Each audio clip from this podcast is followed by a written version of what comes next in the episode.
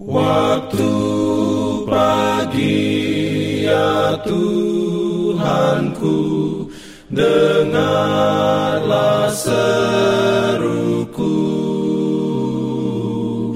Melayang doa yang sungguh Memandang padamu.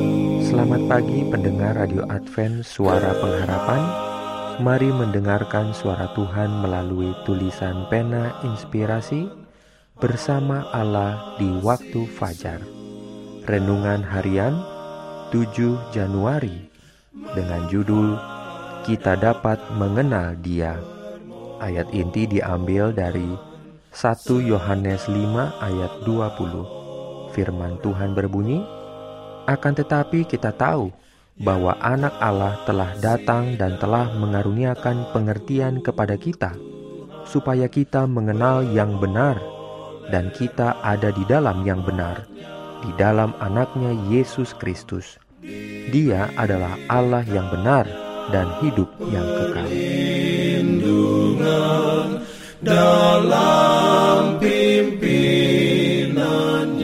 Urayanya sebagai berikut. Allah tidak pernah meminta kita mempercayai tanpa memberikan bukti yang cukup atas mana iman kita didasarkan. Adanya Allah, tabiatnya, kebenaran firman-Nya, semuanya telah diteguhkan melalui kesaksian yang menarik pikiran kita dan kesaksian semacam ini berlimpah-limpah adanya. Namun demikian, Tuhan Allah tidak pernah menjauhkan kemungkinan bimbang. Iman kita haruslah dialaskan atas bukti, bukanlah di atas pertunjukan. Orang-orang yang ingin bimbang mempunyai kesempatan untuk itu, sedangkan orang-orang yang sungguh-sungguh ingin mengetahui kebenaran akan memperoleh banyak bukti-bukti atas mana mereka meletakkan iman mereka. Alkitab membukakan kebenaran itu dengan kesederhanaan dan dengan satu penyesuaian yang sempurna terhadap keperluan-keperluan dan kerinduan hati umat manusia yang telah menakjubkan serta memikat pikiran orang-orang yang paling tinggi budi bahasanya, sementara orang-orang yang sederhana pikirannya dapat menyelidiki jalan keselamatan itu. Namun, segala kebenaran yang dituturkan dengan sederhana ini mencakup hal-hal yang begitu tinggi dengan jangkauannya yang begitu jauh yang melampaui kuasa daya pengertian manusia, supaya kita dapat menerimanya hanya karena Allah telah menyatakannya.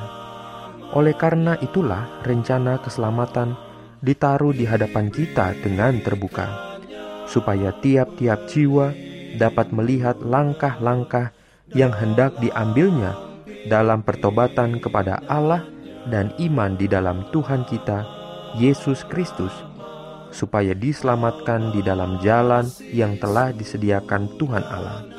Tetapi di bawah segala kebenaran ini, yang dengan mudah dipahami, terdapatlah rahasia-rahasia yang menutupi kemuliaannya.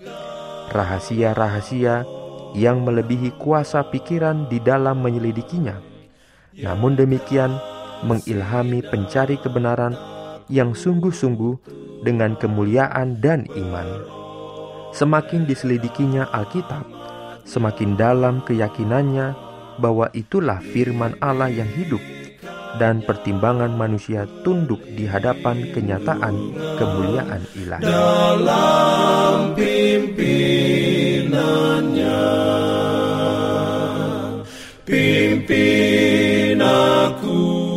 Jangan lupa untuk melanjutkan bacaan Alkitab sedunia. Percayalah kepada nabi-nabinya yang untuk hari ini melanjutkan dari buku Wahyu pasal 16. Selamat beraktivitas hari ini. Tuhan memberkati kita semua. Jalan kewajiban, jalan keselamatan.